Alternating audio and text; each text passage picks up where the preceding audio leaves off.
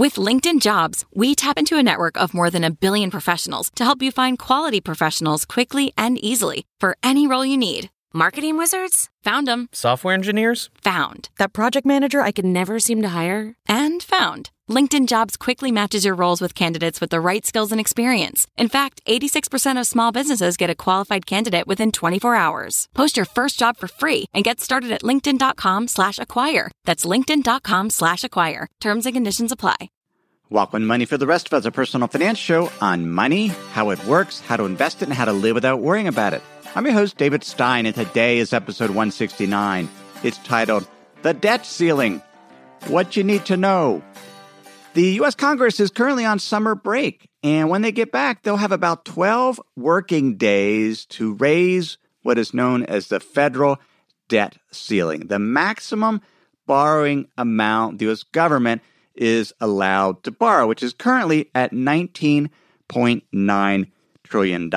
And it's going to be pretty rough in terms of the, the negotiations, as it has been the last really five, seven, eight years. And I particularly the the the one time that I remember being very, very severe in recent memory was in 2011, where the U.S. government got very, very close to defaulting on its debts. The stock market sold off significantly. I remember writing a series of memos for our institutional clients at that time and, and learned a lot about the, the debt ceiling and sort of the, these debt politics.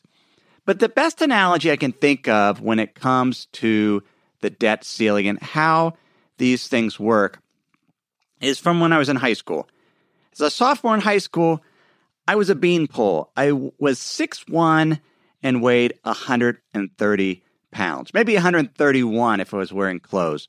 About that time, I got an issue of Sports Illustrated that profiled Herschel Walker, running back for the Georgia Bulldogs, who said that he didn't lift weights. All he did to to muscle up was push-ups and sit-ups. And I decided I'm going to do that. I'm going to eat as much as I can and I'm going to do hundreds of push-ups and sit-ups every day. Well, maybe not hundreds, at least a hundred. So I would do them in sets of 25, how he did.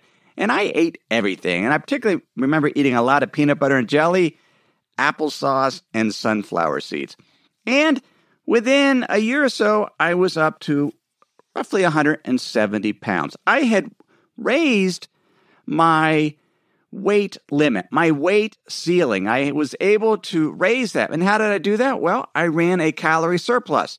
I took in more calories than I expended as part of my exercise program.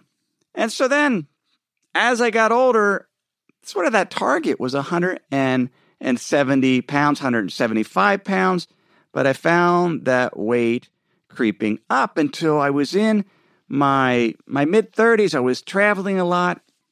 I wasn't eating particularly well. I wasn't exercising, and I exceeded my weight ceiling of 190 pounds. And I, I just said, I got to do something about this. And so I researched, and then I learned about how do you lose weight and, and this definitely is a simplification because weight loss is so your metabolism impacts it as you know and there's just so much controversy. But at its core nutritionists will say to lose weight you have to run a calorie deficit. You have to expend more calories in terms of energy consumption than you take in. And that's what i did. And i was able to lower my to, to lose weight, and, and so that was good. And and now weight goes up and down like everyone else.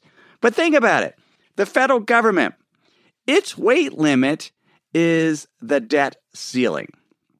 And so the debt goes up because the government runs a budget deficit. If the government spends more than it takes in in taxes, then it's required to go out and find to, to balance its accounting books and borrow the money. Now, mechanically, the federal government doesn't have to actually borrow the money in order to spend. Money as digits. They can just credit the checking accounts of whoever they want to pay. We learned about that in episode 157 most recently, the most important economic question of our time. But by the law of the land, they they have to go out and, and borrow the money to balance the accounting books, and they can only borrow up to the debt limit, which is passed by Congress. And that amount, as I mentioned, is $19.9 trillion. And that's just about where we are. We're, we're rounding. If you round up, you're at $19.9 trillion. Total debt then is 104% of gross domestic product. To put that into scale, that's that's the most it has been as a percent of GDP since the end of World War II, where it was over 120%. And what's interesting is Congress knew when they passed the fiscal 2017 budget that they were going to bump up against this debt ceiling. The total debt as of the, uh, October 1st, 2016 was 19.5 trillion dollars and the expected budget deficit in in this particular year in for 2016 was about 585 billion dollars and that was about the same in terms of what they expect the deficit could be. And so the, each year the deficits gets added to the national debt because they the treasury department has to go out and borrow those funds. So there's no surprises here. The numbers are known. And so we want to see why do we go through this? Why don't they why doesn't Congress just pass the budget along with perhaps raising the debt ceiling, but focus instead of all these arguments on the debt ceiling and taking us to just before a default is imminent in order to come to an agreement, which, if a default occur, occurs, we'll talk about some of those potential issues that we, we have seen, or you can see when if the federal government does default on its debt.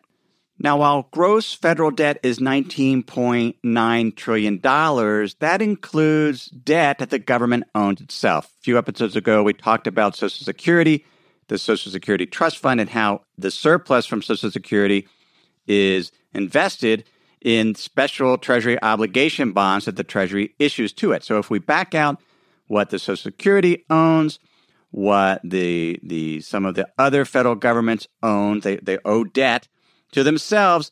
Total public debt is fifteen point nine trillion dollars. These are traditional U.S. Treasury bills and bonds. It's about eighty three point four percent of gross domestic product (GDP), which is the measure of the economic output of the country. So where where did the, the debt ceiling come from? I found an interesting paper. It was The Debt Limit History and Recent Increases. It was by D. Andrew Austin. He's of the Congressional Research Service, and I'll link to that in the show notes. I'll also have sent it to you. If you remember my free insider's guide, you'll have gotten that email with those links, as well as the best writing that I do each week. And you can sign up for that at moneyfortherestofus.com or a US based listener, just text the word insider to the number 44222. So this paper pointed out that the debt ceiling was first set in September 1917. And, and at that time, Congress authorized the issuance of $7.5 billion in U.S. bonds and later another $4 billion in certificates of indebtedness. This was part of the Second Liberty Bond Act. I had no idea the debt ceiling was first put into place in 1917. So we've been going through this periodic raising of the debt ceiling for many, many years. Now, when it was first put in place, it, the, the limits were here's the type of bond you could issue, and here's how much. In 1930, Treasury Secretary Andrew Mellon, who was one of the longest running Treasury sec- secretaries, he served from March 1921 till February, until February 1932 he argued that, quote, orderly and economical management of the public debt requires that the Treasury Department should have complete freedom in determining the character of securities to be issued and should not be confronted with any arbitrary limitation. So in 1931, Congress granted greater flexibility. And again in 1935, Treasury Secretary Henry Morgenthau called for even more flexibility, just an overall aggregate debt limit. And it was set at that time in 1935 at $45 billion. Then came World War II. And I mentioned the, the great amount of federal borrowing, where federal debt got to be 120% of GDP. At that time, the federal government raised the debt limit to $300 billion. And they later lowered it, and, and it stayed at $275 billion until 1954. Again, in March, by March 1962, the debt limit again reached $300 billion. And since then, Congress has enacted 78 separate measures that have, have basically raised the debt ceiling. And every year, the national debt has increased. The exceptions were in 1969 and in 1998 to 2001 when the government ran a surplus and, and then the deficit didn't, obviously, a surplus didn't require the need to borrow money. In fact, it allowed the Treasury, the total national debt, to be paid down a little bit. So the U.S. federal government is again at its congressionally imposed debt ceiling, debt limit. So Stephen T. Mnuchin, Secretary of Treasury, wrote Congress in March 2017 I write to apprise you of certain upcoming events and actions related to the debt limit. Beginning on Thursday, March 16, 2017, the outstanding debt of the United States will be at the statutory limit. At that time, Treasury anticipates that it will need to start taking certain extraordinary measures in order to temporarily prevent the United States from defaulting on its obligations. And the, the extraordinary measures is it has a number of programs. One, it was selling state and local government securities, which are special purpose treasury securities that that benefited state and local governments. They were going to suspend those.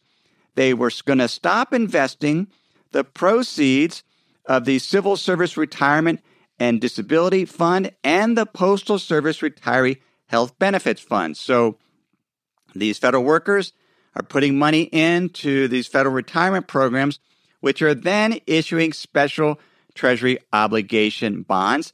And the other thing, it was going to stop investing the government securities G fund, which is another, actually a great fund if you're a federal employee. This is a a government bond fund where you get the basically the average interest rates on US government bonds, but if interest rates go up, the value of the fund doesn't go down. And the way that the federal government does that is they issue these special obligation bonds. And so Secretary Treasury Mnuchin and the Treasury Department are just going to stop doing some of those things so they're not issuing these special treasury bonds and exceeding the debt limit.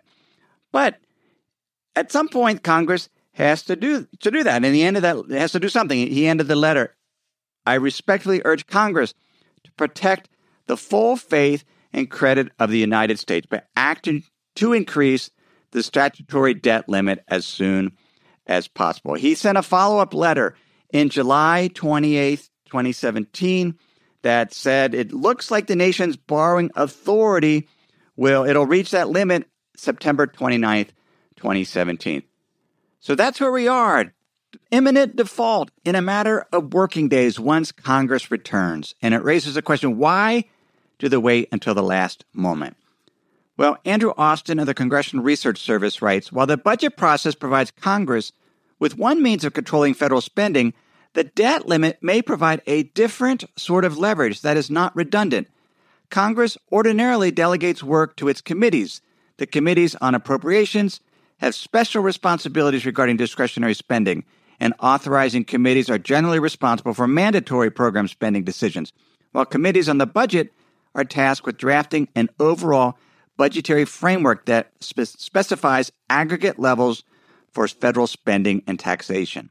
While those committees often incorporate views of other committees and members, measures involving the debt limit often provide individual members not belonging to those committees with a separate instrument to influence federal fiscal policy. And that's the key. Other members that aren't part of the budgetary process can use the debt ceiling negotiations as leverage to, hopefully, in their case, they want to reduce the size of the federal budget or they want some spending priority or something. And so they hold up the entire process hostage because they use it as a negotiating tactic. So, what is the impact or the consequences of a default by the U.S. government on its obligation, including Treasury bonds and bills? Before I answer that, let me share some words from this week's sponsors. When you're hiring for your small business, you want to find quality professionals that are right for the role. That's why you have to check out LinkedIn Jobs. LinkedIn Jobs has the tools to help find the right professionals for your team faster and for free. I know in our business, having the right candidates for the job is critical to keep our business running smoothly. Now, LinkedIn isn't just another job board. LinkedIn has a vast network of more than a billion professionals, which makes it the best place to hire. It gives you access to professionals you can't find anywhere else. LinkedIn does all that while making the process easy and intuitive.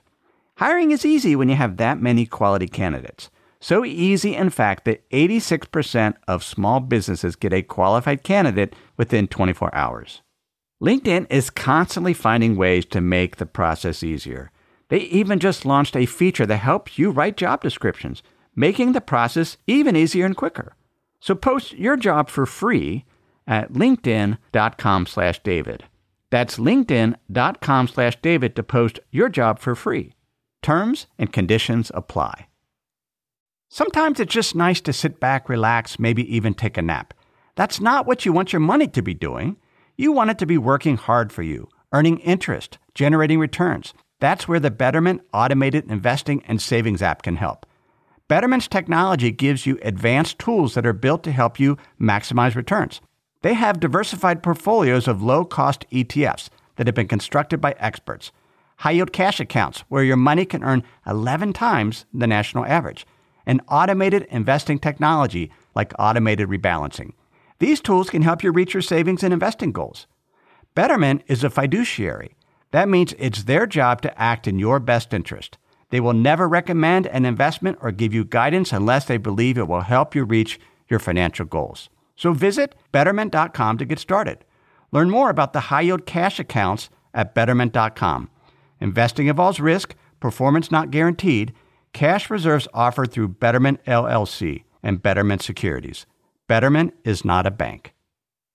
In 2011, the last time the U.S. government came very, very close to defaulting on its obligations, the U.S. Treasury Department put out a frequently asked questions, and one of the questions was, What happens if the government defaults? And here's what they said If Congress fails to increase the debt limit, the government would have to stop limit, or delay payments on a broad range of legal obligations, including Social Security and Medicare benefits, military salaries, interest on the national debt, tax refunds, and many other commitments. Defaulting on those legal obligations would cause severe hardship for American families. Additionally, it would call into question the full faith and credit of the United States government, a pillar of the global financial system. The ensuing financial crisis from a default would have catastrophic economic consequences, potentially including the loss of millions of American jobs. And it would lead to higher borrowing costs, reduced retirement savings, and lower home values for families across the nation.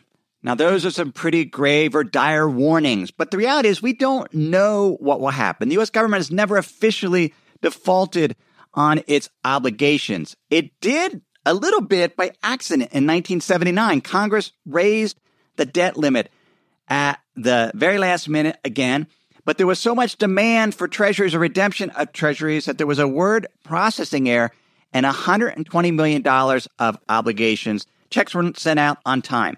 And so the government technically defaulted. What happened? Interest rates went up. Short term interest rates went up by 0.6 percentage points. And the uh, academic study by Terry Zivney and Richard Marcus showed that they stayed up for, for months later. So th- that's a given. If the country defaults, interest rates will more than likely go up, perhaps more than 0.6%, because that was kind of a technical word processing, processing error they, they made up with, they paid some back interest to make it up. So that's a given. Interest rates, because investors around the world depend on U.S. government bonds, potentially interest rates go up because suddenly Congress has shown that they are willing to let the government default. Because again, this is not a question of there not being money. This is all politics holding the country's credit rating hostage in order to negotiate whatever federal budget deal and debt ceiling limit. Now, what I'm even more worried about is how treasuries are used. I've talked about this in, pa- in the past. In episode 155, I mentioned the shadow banking system, which Morgan Ricks, a Vanderbilt University law professor, described as a shadow bank is an entity that is not a chartered deposit bank and uses large quantities of short term debt to fund a portfolio of financial assets. So, in other words, shadow banks are financial entities that continually issue short term debt instruments. And in that episode, we talk about one of those commercial paper. Another one are repurchase agreements. And what repurchase agreements are is they borrow, somebody borrows money overnight in exchange for collateral. And that collateral is typically U.S. government bonds. Now, so let's say there's a, a prime broker is willing to lend to a hedge fund. So a hedge fund borrows money to on leverage so that they can make other trades. They'll deliver treasury bills or bonds as collateral. And then that, those prime bo- brokers, somebody like a Goldman Sachs, will take that collateral and post it somewhere else in order to, to perhaps borrow for their own. They might want to, they might have depositors putting money in their bank and they'll post that collateral that they got from a, another hedge fund for that particular transaction. And that's called rehypothecation. And so it's sort of this reusing of this collateral. It's a collateral chain. And so if the government defaults on those treasury bonds or its obligations, how that will impact these collateral chains, it it could be you could have all these deals that are structured as short-term lending, these repurchase agreements, people calling their collateral, it's been rehypothecated, and it could be an absolute disaster. We don't know. Now, some have argued, particularly in Congress, that, well, the government could prioritize who, which payments get made. In other words, we'll pay the Treasury interest rates, we'll pay the Treasury bonds, we'll, we'll pay our Social Security benefits, we won't pay these individuals. But the computer systems aren't set up to do that. There is no priority. There essentially is a checking account at the Federal Reserve. And as the obligations come in, they're paid. Edward Kleinbard, a law professor at the University of Southern California and a former chief of staff of the Congressional Joint Committee on Taxation, wrote in the New York Times there are profound doubts as to whether the Treasury could even implement prioritization beyond ring fencing interest payments because its payment systems are designed to pay all claims as they are due, regardless of their origin. More important, prioritization is default by another name. The consequences are the same regardless of which IOUs Treasury chooses to dishonor. All valid claims against the United States are backed by the credit of the United States. Full stop. The Constitution does not contemplate that some claims are more senior than others. The deliberate non payment of billions of dollars of uncontested claims every month thus constitutes default, even if the Treasury is paying some of its other debts. The resulting class action lawsuits will enrich generations of lawyers. Now, I can understand that there's some concern about the level of the national debt. It essentially, the, the national debt, publicly held national debt, as a percent of the economy has doubled since 2009. It was around 40% of GDP. Now it's over 80%. And why did that happen? Because we had a major recession. In 2009, the, the deficit was $1.5 trillion, 1.4 trillion in 2010, 1.4 trillion in 2011, $1.1 trillion in 2012. These huge deficits that were a result of tax revenues absolutely declining and expenditures for social safety nets such as unemployment skyrocketing.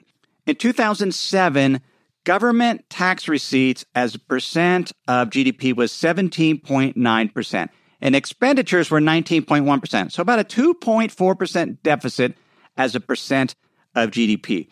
By 2009, tax revenues had plummeted to only 14.6% of GDP, while expenditures increased to 24.4% of GDP. So 10.8% of GDP was essentially added to the federal debt. Again, that was in 2009 was 10.8%, 2010 9.3%, 2011 8.9%. So huge increases in the deficits as a result of tax revenues declining and expenditures for social safety nets, automated stabilizers to help the economy get out of the recession. Here's the thing that we need to keep in mind Congress, the federal government, can control to some extent what is spent, but they don't control the tax revenues. So the level of the deficit is determined by actions of private citizens, businesses, households. They decide what they want to save, how much they want to save. Whenever a household or business spends a dollar, that dollar is someone else's income. So the only way households and businesses can save is to spend less than their income. But if every dollar spent is someone else's income, and the only way to save is to spend less than your income, then it's impossible for businesses and households collectively to save unless there's some other outside entity spending more than its income, running a deficit. And that entity is the US government. When businesses collectively try to increase their savings, which savings for businesses is their profit. So when they try to boost their profits by spending less, they do so by firing employees, by buying less from other businesses, businesses, which in turn affects those businesses' income. Lower income for businesses and households due to higher unemployment or because you're just not selling enough because other businesses are cutting back results in lower federal government tax revenue. Lower government tax revenue as a percent of GDP means the deficit gets bigger and the national debt gets bigger. Those deficits by the US government is what allows households and businesses to save.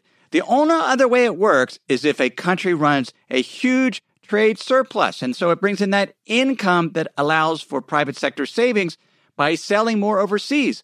But in a country like the US that runs a huge trade deficit, the federal government has to offset that trade deficit even more and the desire of the private sector to save. The federal government, by accounting definition, by math, by simple math, re- essentially has to run a budget deficit. And that means the national debt keeps getting bigger and bigger and bigger. Because when the federal government runs a surplus, like it did 1999 to 2001, what does that mean? It means it's taking in more tax revenue than it's spending. And if it's taking in more tax revenue, that means that households and businesses have to come up with the money. It means they're going to be net, they're dissavers. They're not going to be able to save it all because they have to come up collectively with money to send into the government more than the government is spending. And that's, that's how the mathematics of uh, these are accounting identities. So Congress can can worry about the national debt, but the national debt is a function of the budget deficits. Now, Congress can decide what they want to spend money on. They can adjust Social Security programs. They can decide that we don't want to spend as much on defense. They can reduce other expenditures. But what they can't do is control the amount of the deficit. That's what the private sector decides. And because the private sector typically wants to save, that means the national debt is going to continue to grow on an absolute basis. It will exceed $20 trillion. What matters is what is the overall debt as a percent of the economy and the deficits as a percent of the economy. In 2016, the federal budget deficit was 3.2% of GDP, pretty close to private sector savings as a percent of GDP. And that, that's reasonable. We can have reasonable amounts, 3% or less. That's normal, and that's how the economy has worked for many, many decades without a crisis. Crisis will occur if Congress chooses to default on the federal debt because they misunderstand how government finances actually work. That's episode 169. Everything I've shared with you in this episode has been for general education only, not considered your specific risk profile. I've not provided investment advice, simply general education on money, investing, the economy. Have a great week.